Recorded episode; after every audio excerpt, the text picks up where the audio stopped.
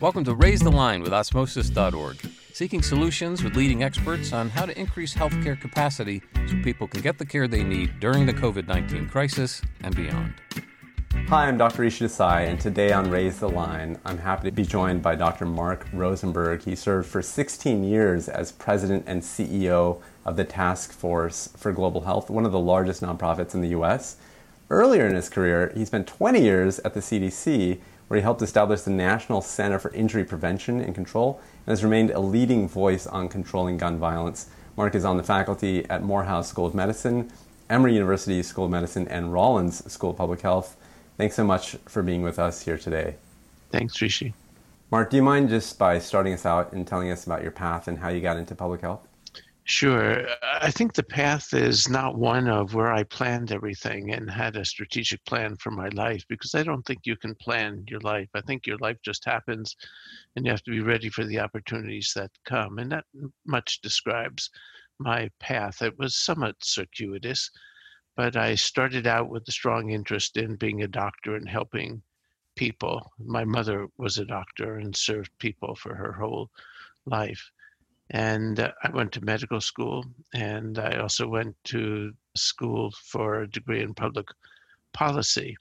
Then trained in internal medicine, went to work at CDC, and at CDC, I got the experience of working as part of a team, a larger team on projects, large scale projects that were focused on prevention. I worked on infectious diseases at CDC, then went back to Boston and got very interested in using photography to show what it's like to be a patient and to be sick. And it was an amazing experience because I followed six different people over periods of time from weeks to years. And uh, I thought I knew what it was like to be a patient because I'd gone to medical school, intern, resident, worked with a general practitioner.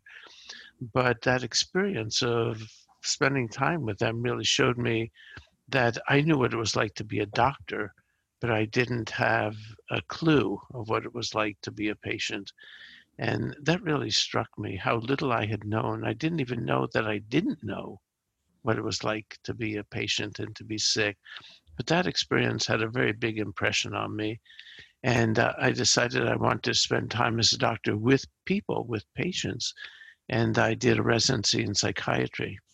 When I finished, all of that, I was asked by the director of CDC, Bill Foege, to come back to CDC and start something new, start looking at violence as a public health problem.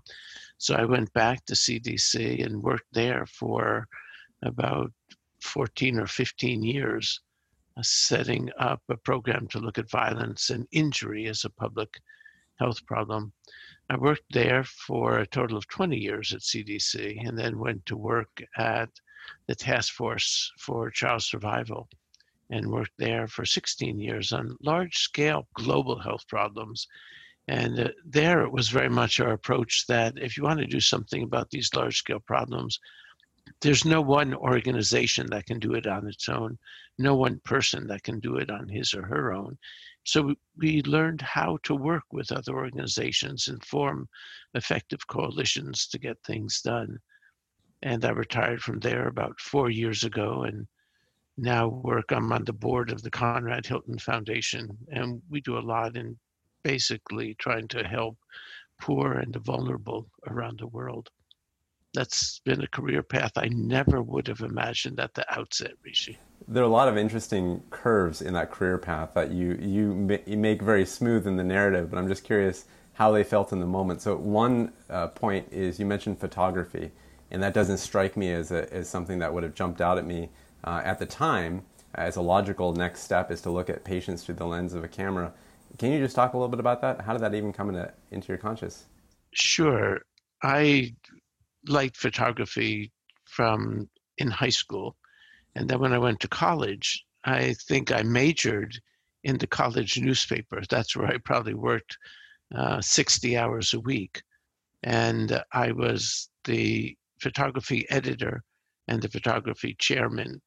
Did some writing, but mostly pictures. And I loved photography. It's a powerful way to tell stories about people and that's what i like about photography are the stories you can tell and i think when you combine pictures with some words you can get people both emotionally and intellectually to follow the story that you're trying to tell so to me that was really powerful when i went to medical school there wasn't much time to work on the photography but then when i went to cdc i did have a lot of time to work on photography, and I joined a photography collective with about eight other photographers, and we met every week to review our work and to discuss each other's work.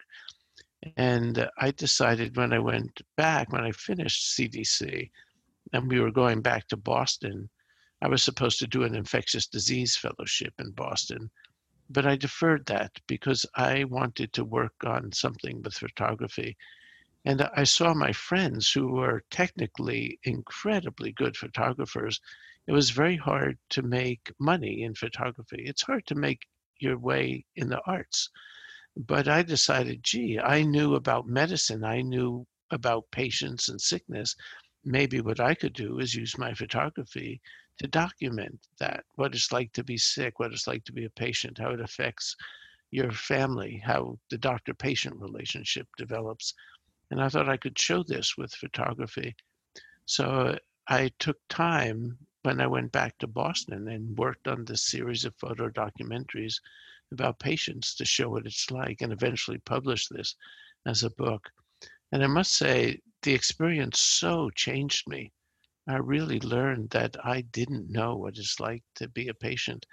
I didn't know, Rishi, what it's like to be someone else and it was an amazing experience. And I thought, gee, if I could share this experience with other medical students or with physicians, then they could develop that same understanding and that same humility that they don't know what it's like to be sick. They don't know the patient's side of things, and that there's a lot of exciting things to learn. I was very naive. I thought that by sharing these experiences with them, I could change them. It didn't make it any less important to try and achieve that, but it, it takes a lot more work um, to reach people and teach them the clues of empathy or compassion, which are so incredibly important to be a good doctor, so incredibly important to work in any health profession, whether it's here or around the world. You know, that point of empathy, I think, is increasingly important, not just even in healthcare, but in all sectors where we're trying to define what makes us uniquely human uh, versus what can be outsourced to a robot or something that can be automated away. And I think developing empathy is so critical to, to remaining uh, a value add in society as well as just to other human beings. I'm curious about the disconnect though, because even though you and I are talking about empathy, I know there are a lot of folks that are going through medicine right now that say, oh, that touchy feely stuff is not what I'm going to uh, succeed on. I need to get a great score on my boards. I need to, you know, just do well in my classes and get an A. Uh, how do you reconcile the two for a young learner that's coming through and feeling like all the assessments and scoring is really objectively based on how they do on an exam, whereas something like empathy is just not valued in that setting?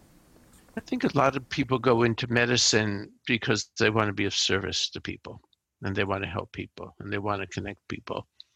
And if you want to go through medicine without connecting, you're missing, I think, the greatest gift that medicine has to offer. And there are ways that you can learn to connect. It is important. It may not be graded in the MCATs or in the boards that you take, but your life is not going to be valued by how you do on those scores. If you want a life that's of value, don't miss out on the chance to connect with people, to understand them. And it's not only compassion that you want to develop, compassion is really understanding what other people are feeling and feeling with them, especially the suffering. And it's understanding the view of those who suffer and the people who come to you as a doctor are the people who are suffering. We're all suffering one way or another. You may not see it physically, it may be psychologically. But if you want to understand that, you ought to take the time to understand people and feel with them. What we came to understand too is that it's not just compassion that's important, it's not just feeling with someone, but it's feeling with them, knowing what they feel, and then doing something about it. So it's really consequential compassion that I think is important for a physician or a healthcare worker. It's understanding what the people who are suffering are suffering from and then doing something to alleviate that suffering. Moving this to another uh, area that I know you're very famous for, but of course, is your relationship with Dickey and, and that idea of consequential compassion. Do you mind just walking through what happened during your time at the CDC as you were exploring violence and then how you applied empathy and compassion to that relationship? I know you guys have a, good relationship. When I went to CDC the second time, it was to start looking at violence as a public health problem. And we looked around and we saw that there's another form of injury. There's unintentional injuries like car crashes or fires, drownings, burns. And then there's intentional injury or violence. So we looked at the unintentional types of injury and we saw that there was one leading cause of injury death, unintentional injury death, and that was car crashes. And when we looked at that, we saw that this country had achieved a minor miracle in that they found in 1960s that lots of young people were dying in crashes on the highways. And this country, as a country, said, this is unacceptable. We're going to do something about this. And they started a research program and they started the National Highway Traffic Safety Administration. The government said, we're going to spend $200 million a year on research and we're going to turn around this rise in death rates of young people on the highways. And it was an extraordinary program. They looked at the design of the car and they totally reinvented the car with the research that they did. So now we have steering columns that collapse, steering wheels that shield you and pad you and protect you. We have engine blocks that crush like an accordion to absorb the impact. We have seatbelts. We have front airbags, knee airbags, head airbags, side impact protection, rollover impact protection. The car is totally redesigned to protect you and save you. We redesigned the roads. We used to think that the best roads were flat and wide and straight.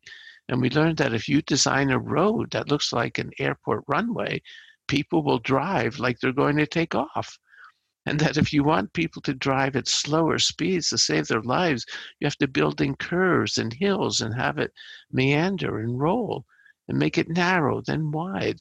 So we learned to redesign the car, we redesigned the roadways, we redesigned the drivers, and we got rid of drunk drivers, basically, and impaired drivers. And with that, we were able to save probably 600,000 lives since the time this research program started. 600,000 lives is a lot of lives. And it was done by research and by science. So we said, hey, look, let's look at intentional injuries. There's one instrument that takes most lives, just like the car did, and that's the gun. Let's look at gunshot injuries and let's use science to find ways to prevent these. So we started a research program looking at scientific research to prevent gun violence and when we started out, we were not a favorite of the NRA. And then the first extramural research study we funded on gun violence found that if you have a gun in your home, we asked the question Does having a gun in your home protect you and make you safe? Because the NRA was saying that if you care about your family, if you want to keep your family safe, you'll have a gun in the home. So we asked the question Is that true? Does having a gun in your home keep your family safe? And what we found was that not only does having a gun in your home not keep you safe, but it increases the risk tremendously that someone in your family will be shot and killed.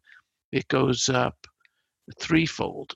And the risk that someone in your family will kill themselves with a gun with suicide goes up fivefold. These are huge increases in risk.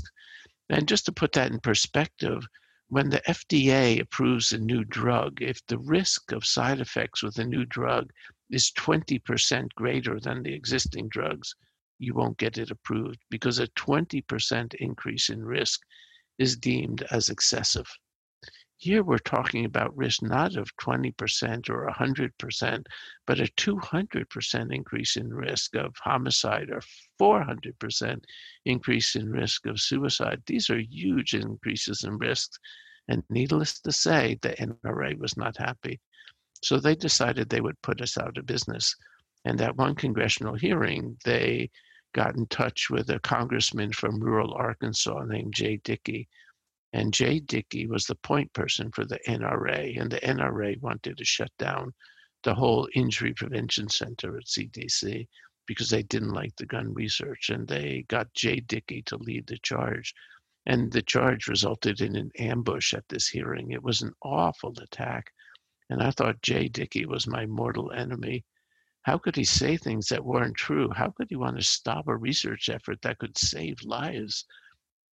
And Jay had been told by the NRA that it's either the research or your guns. And this is what they told the congressman. This is what they told their members. This is what they told the country that it's either research or your guns. You have to choose between them. And Jay attacked us, and it was a huge attack. We were protected for a while by the director of CDC, a wonderful man named David Satcher. And he had our back. He knew this was a big problem because he knew that it was a huge problem among those who are most vulnerable. And the job of public health is to protect the vulnerable. And in the United States, the ratio of gun deaths among young black men to young white men is 12 to 15 to 1. And he said, that's our job, is to protect the most vulnerable, especially people who didn't have a voice. And for the other leading type of gun deaths, suicides, two thirds of all gun deaths are suicides. Those people also don't have clout. They don't have a voice. They're people with mental illness. And this is our job in public health to protect them. And we've got to reduce gun violence. But David Satcher left CDC to become the Surgeon General and the Assistant Secretary for Health a few years later. And someone came to CDC who was not interested in protecting the science. It was a very sad day for CDC, but scientific research on guns that CDC did after 1999 went down by about 90%. And Congress passed the Dickey Amendment that said none of the funds that go to CDC shall be used to promote or advocate gun control. We weren't doing gun control, but they used it to attack us and to attack researchers. And it wasn't until 20 years later, this past year, for the first time ever, that Congress reopened federal research on gun violence prevention. That was a big day. But my day at CDC ended in 1999 when I was fired because I had been advocating this research that was not popular among Republicans or among the NRA. So Jay Dickey and I started out as mortal enemies, but over time, we came to talk. We came to understand each other. We saw that we had children we cared about. Some of our children shared the same problems. We came to trust each other. We came to like each other. I would dare say we came to love each other. And we started working on this problem together. And I saw Jay's point. Jay's point was we've got to tell people that we're not about taking their guns away we wanted to reduce gun violence deaths, but not take the guns away from legitimate gun owners. But he made it clear to me that we needed to state that as one objective. That one objective is to protect the rights of law abiding gun owners. The second objective is to reduce gun violence, and that we could do both. It wasn't either or but that the only way to do both was to use science because the experiments, when you have two separate objectives to achieve, the experiments are so complex, you can't predict the outcome. You can't do it in your head. We needed science to do it. So Jay and I worked together to restart the science, and eventually it took 20 years. But you know, the best time to have done the science was 20 years ago. The second best time is now. That's a good, that's a good uh, personal slogan, and an amazing story of how you guys actually were able to kind of see each other's side and, and empathize on something that I think uh, America in general is so divided on. And so it's actually that's why I was hoping you would share that story. It's such a profound one, and when I heard it, I was impressed. It's a story, that also has implications for today, in the time of coronavirus, because just as Jay and I came to see that it wasn't either you do the research and the science or you protect gun rights. It's not either you do the public health or you restore the economy. You can do them both. You can have two goals at the same time. And it's very much like treating a patient with cancer, that you have to stop the tumor, but you also have to protect the person's vital organs. And I had a friend who had this horrendous sarcoma, and for a while they treated it with chemotherapy, but eventually that started to hurt his heart and his kidneys and his liver, and they had to stop the treatment. So, what science needs to do is find a treatment, a therapy for cancer that will both stop the tumor but protect the patient's vital organs. It's you've got to stop the gun violence but protect gun rights. You've got to protect the public health against the coronavirus, but you've got to also restore the economy. These are complex problems. All of these problems all three of these areas gun violence, cancer, and coronavirus are too complex to solve in our head. The only way to solve the problems, how do you reopen the economy while saving lives? The only way to find out what works is to collect the data, get the information, do the science. It's so important. The science can get us out of this.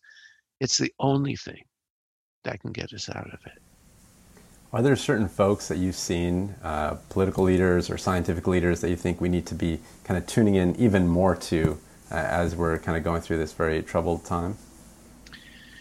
I think basically we've got to tune in to the science, and we need to understand that the science and the public health aspects are not opposed to the economic aspects.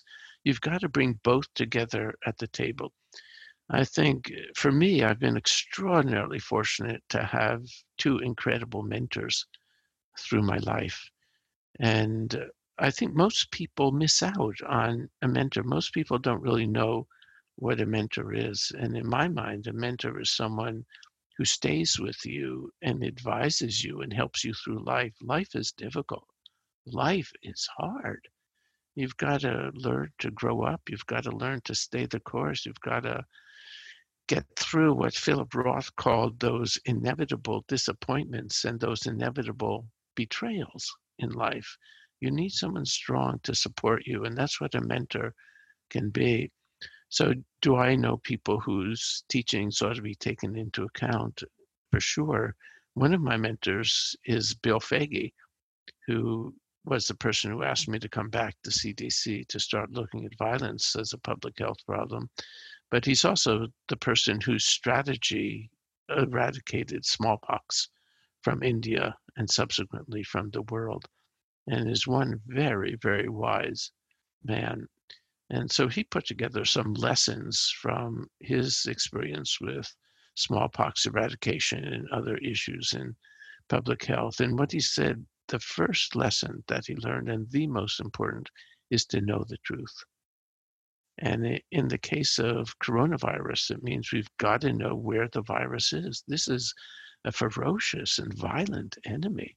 It's a horrendous battle for life. This is life and death battle, and not only here, but around the world. And we've got to start by knowing the truth. Where is our enemy? Where is the virus? Who has it? How many people? How many people have been tested? Are these rates going up or down? Um, we've got to know that every day. But know the truth is so important. And unfortunately, these days, there's a lot of suppression of the truth. And uh, I think it's not suppression by bad people, but it's suppression of the truth by people who think in black and white, you know, that it's either public health or the economy. It's either Republicans or Democrats. It's either either, either, either, either testing or the economy. These are not dichotomous choices. And I think Bill Foege was willing to say you've got to know the truth, even when the truth is not politically the most attractive or helpful set of numbers. You've got to start there, and everyone has got to know it. And we need a reliable source to put out the truth these days. But he's someone who's been an incredible mentor to me, an incredible teacher to many, many people in public health around the world. Mark, you know, a lot of our audience are students coming up into public health or the health sciences, going to be clinicians one day. And you've touched on a lot of topics here. You talked about empathy, you talked about the importance of having good mentorship, uh, accepting and understanding nuance and subtlety. What advice would you offer these folks that are coming up during this very uh, divided time and a very scary time where uh, it's uncertain what's going to happen next week, let alone six months or six years from now? I'd say first, you are important. Who you are, not just what you do, but you are important. And I would get a mentor. And I think most people don't really appreciate that and don't go after it. But if I can tell you a story, it starts with my wife, who was a psychotherapist. And she worked at Emory University. She was really good and really smart. And one day she went out to dinner with their colleagues, other therapists. They went to a nearby restaurant and they were sitting and eating when my wife saw two people come in and she said, Oh my God, don't let them see me. Don't let them recognize me. These were her former clients. And she said, You know, it's just so awkward in public when you see your clients. How do you introduce them? Oh, you know, this is John and Laura, and they were having mental problems for a while, but I fixed them up. It's so awkward. She just kind of ducked down a little bit and hoped that they wouldn't see her. No luck. They came right over to her and they came right up to her as she kind of gulped and they said, Excuse me, you may not remember us. Fat chance. I mean, she certainly did. They said, You may not remember us, but we remember you because we were having problems you helped us. And you helped us so much that now, and they showed her her rings, we're married. And we always say, if we ever found you, we'd have to come up and say, thank you for everything you did for us. And my wife came home from the restaurant and she told me that story. I was really touched. And I said to her, Doesn't that happen a lot? And she said, No, hardly ever. And I said, Why do you think that is? And she thought for a minute and she said, I think it's because people think I'm just in this as a business transaction and that they don't mean anything to me. And I said, Is that the truth? She said, Absolutely not. Nothing could be further than the truth. She said, You know, you get very involved with the people you see and you care deeply about them. And people just don't get it, they don't understand it. And it struck me, it's the same thing with teachers teachers of medical students or teachers of nurses or teachers of college students, they don't go into this for the money. For them, the rewards are not the business transaction, but the rewards are having students who care about what they're taught and who care about them. And so I would say to people, go get a mentor, go find someone, find a teacher that you care about. It could be a college teacher, a nursing school teacher, it could be a nursing supervisor or a supervisor for doctors. But find someone who's a teacher, go up to them and say, you know what, I really like the way you think. Or what you said last week really stuck with me. It impressed me. It was really important. Do you think we could find a time to go have coffee? and start the relationship. Be proactive, but get it started because you may be starting a relationship that could last you the rest of your life. Both of my mentors, Bill Foege and another one, Howard Hiatt, who's been an extraordinary teacher, who was a former dean of the Harvard School of Public Health, both of these people started out as mentors, as teachers, and then became friends and then uh, Philip Roth said about one of his mentors, someone named Bob, he said, to cut to the chase, Bob and I fell in love. Not physical love, but just uh, an amazingly close friendship that meant the world. I fell in love with these two mentors that I have, and they've become extraordinarily close and valuable friends. And that's available for you.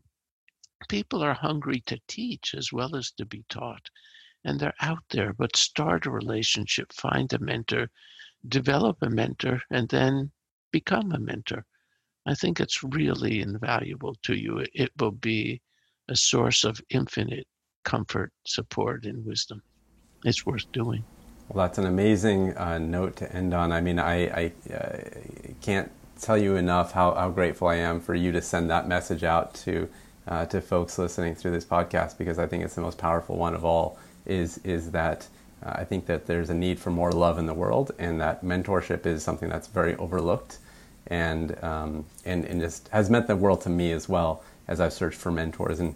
And uh, I hope it, uh, you don't think that this is out of place, but I've been reading your book and following your life because I, I regard you as a budding mentor of mine, someone that I'd like to kind of follow the footsteps of as well. I would be honored and delighted, Rishi. Well, on that note, well, uh, thank you all for uh, joining us today. Uh, I'd like to just say thanks again to Dr. Rosenberg for being with us today. I'm Rishi Desai, and thanks for checking out today's show. Remember to do your part to flatten the curve and raise the line. Remember, we're all in this together. For more information on how you can help raise the line and flatten the curve, go to osmosis.org slash COVID-19. If you like this podcast, please share it on your social channels. You can also subscribe to the series and check out all of our podcasts at osmosis.org slash raise the line podcast.